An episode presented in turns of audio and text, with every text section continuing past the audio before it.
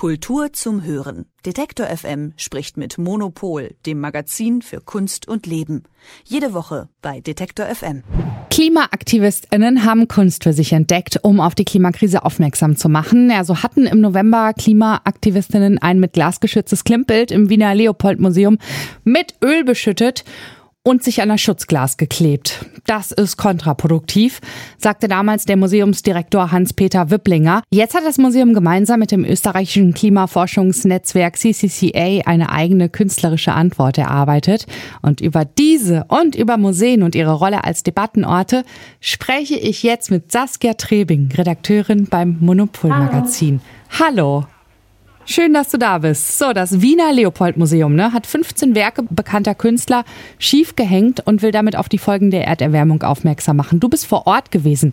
Also, wie sind sie vorgegangen und was sehe ich denn nun dort konkret? Also, ich war letzte Woche in Wien und da war es ganz interessant, weil diese Aktion da noch nicht kontextualisiert war im Museum, sondern man einfach reinkam in die Ausstellung. Da geht es um die Kunstszene in Wien um 1900, also die klassische Wiener Moderne. Und dann sieht man eben, dass einige Bilder von Klimt und Schiele so ein bisschen schief hängen. Und beim ersten Mal ist es natürlich so ein Irritationsmoment. Wenn man dann mehrere Bilder sieht, dann denkt man sich schon, dass das was Konzeptuelles ist, dass das nicht aus Versehen passiert ist. Und dann langsam hat sich dann herauskristallisiert beim Durchgehen, dass es immer um Landschaften geht. Also es gibt so ein Birkenwäldchen von Klimt zum Beispiel oder ein Bild vom Attersee äh, oder ein Wald in den Alpen von Koloman Moser. Und ähm, diese Bilder sind so eigentlich relativ subtil geneigt, aber trotzdem macht das natürlich was mit der Kunsterfahrung, weil wir einfach sehr stark gewöhnt sind, dass Bilder im Museum gerade zu hängen haben. Und dann jetzt hat das Museum eben das Konzept dahinter auch veröffentlicht und die, das Projekt heißt A Few Degrees More. Und es geht eben darum, dass die Orte, äh, die gezeigt werden, mit dem Klimawandel in Verbindung gebracht werden und die Bilder sind so geneigt, ähm, dass es die Gradzahl widerspiegelt, um die sich wahrscheinlich diese Orte erwarten, äh, erwärmen werden. Und äh, es geht eben ganz stark darum, dass man sagt, nur ein paar Grad machen einen riesigen Unterschied, sowohl eben wenn man Kunst betrachtet, als eben auch dann bei der Klimakrise. Also dann machen die Museen das äh, gerade. Sie machen auf die Klimakrise aufmerksam, was vorher die Klimaaktivistinnen gemacht haben. Ne? Ähm, erfüllt das Wiener Leopold Museum denn damit seine Rolle als Debattenort? Ja, also es ist natürlich eine ganz andere Vorgehensweise, weil sie natürlich erstmal eine kleine Irritation ist beim Ausstellungsbesuch für die Besuchenden, aber es ist natürlich in keiner Weise so stark eine Störung, wie ähm, dass die Aktion der Klimaaktivistinnen und Aktivisten waren, die Öl auf äh, ein Klimt-Bild oder das Glas vor einem Klimt-Bild geworfen haben.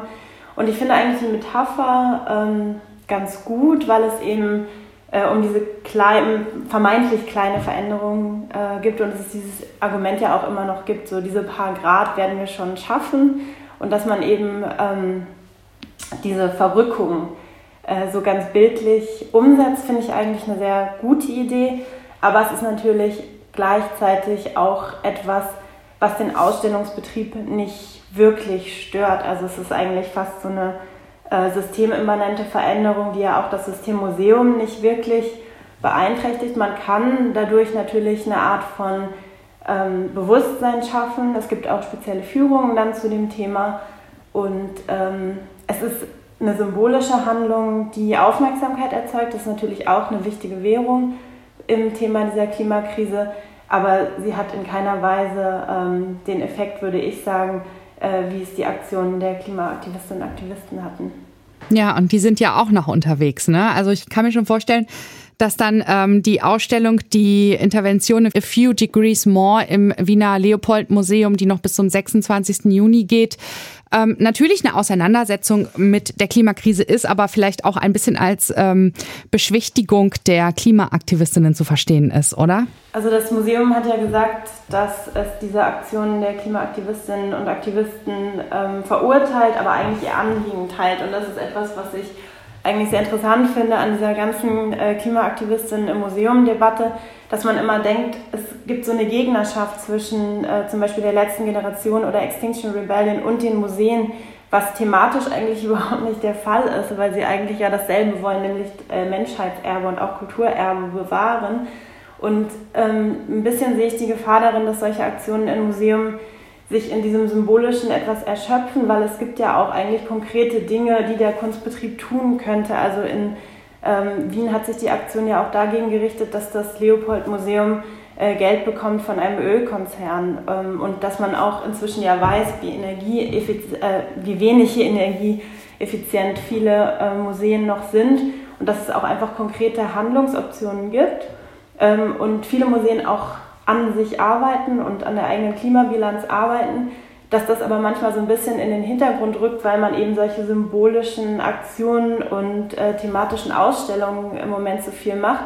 Und ich glaube, das ist wichtig, aber das eine kann eben nicht ohne das andere passieren. Und seit den Attacken von Klimaaktivistinnen haben Museen Angst. Ne? Mit welchen Maßnahmen schützen sie sich denn vor Angriffen? Also welche Sicherheitsvorkehrungen gibt es? Also mein Eindruck ist, dass man es schon sehr stark merkt, dass Sicherheitsvorkehrungen in vielen Museen verschärft wurden. Also es wurde auch in vielen Häusern ähm, das Personal neu geschult. Es gibt viel mehr ähm, Kontrollen, zum Beispiel eben auch äh, Taschen- und Jackenkontrollen, so ein bisschen fast wie am Flughafen. In vielen ähm, Museen muss man inzwischen alles abgeben, also äh, auch Jacken und kleine Taschen. Und es ist eben, glaube ich, eine sehr erhöhte Sensibilität beim Sicherheitspersonal, was ja auch total verständlich ist, weil Museen auch die Aufgaben haben, ihre Exponate zu schützen. Und man kann auch sehen, dass diese Sensibilisierung zum Teil auf jeden Fall funktioniert, weil jetzt auch schon mehrere Aktionen ähm, der letzten Generationen von Extinction Rebellion, ähm, bevor sie überhaupt ausgeführt werden konnten, schon unterbunden wurden. Ähm, in den USA hat in Boston ein Museum sogar äh, einfach geschlossen, weil sie geleakt bekommen haben, dass Extinction Rebellion eine Aktion planen. Und äh, insofern hat man so ein bisschen den Eindruck, dass ähm, diese Angst auf jeden Fall sehr präsent ist bei den ähm, Museumsdirektorinnen und Direktoren, was man auch verstehen kann. Auf der anderen Seite ähm, hat man ja auch gemerkt, dass es den Klimainitiativen ähm, bisher überhaupt nicht darum gegangen ist, wirklich einen Schaden anzurichten in den Museen, äh, obwohl sie das sicherlich gekonnt hätten, wenn sie es gewollt hätten. Also äh, es sind Gemälde, zu keinem größeren Schaden gekommen. Und insofern muss man da so ein bisschen abwägen, würde ich sagen, zwischen eben dem Schutz der Exponate, aber auch, dass man eben die Bindung zum Publikum und ähm, das Wohlfühlen des Publikums in den Häusern nicht aufs Spiel setzt.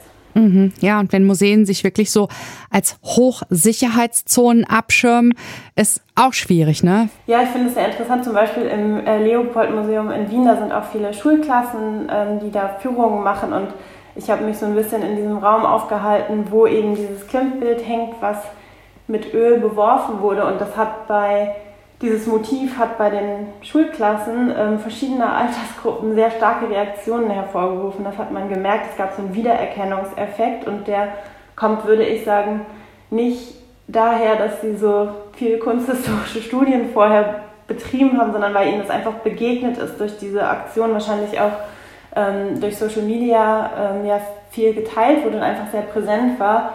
Und diese Aufmerksamkeit könnten die Museen ja eigentlich sehr gut für sich nutzen, weil es einfach auch zeigt, es gibt eine Wertschätzung von Kunst, es gibt eine Wertschätzung von Museen und ähm, dann gerade eben auf junges Zielpublikum, was ja die Museen alle immer in ihr Haus bekommen wollen, dann mit Misstrauen zu reagieren, finde ich kontraproduktiv insofern ist es wirklich, ähm, finde ich, auch eine Chance für Museen, ähm, noch weiter darüber nachzudenken, wie sie eben diese aktuellen Debatten aufgreifen können. Und da gibt es ein ganz äh, schönes Beispiel, Saskia. Und zwar das Tiroler Ferdinandeum. Ja, das stimmt. Das ist ein Museum, das hat ähm, selbst soweit ich weiß keine Attacke auf ein Kunstwerk erlebt, hat aber einen Raum eingerichtet, wo verschiedene Klimainitiativen ähm, selbst ihn gestalten konnten. Also sozusagen ein Klimaaktivismusraum im Museum, in dem man dann ähm, auch kostenlos reinkommt, also kein Ticket braucht.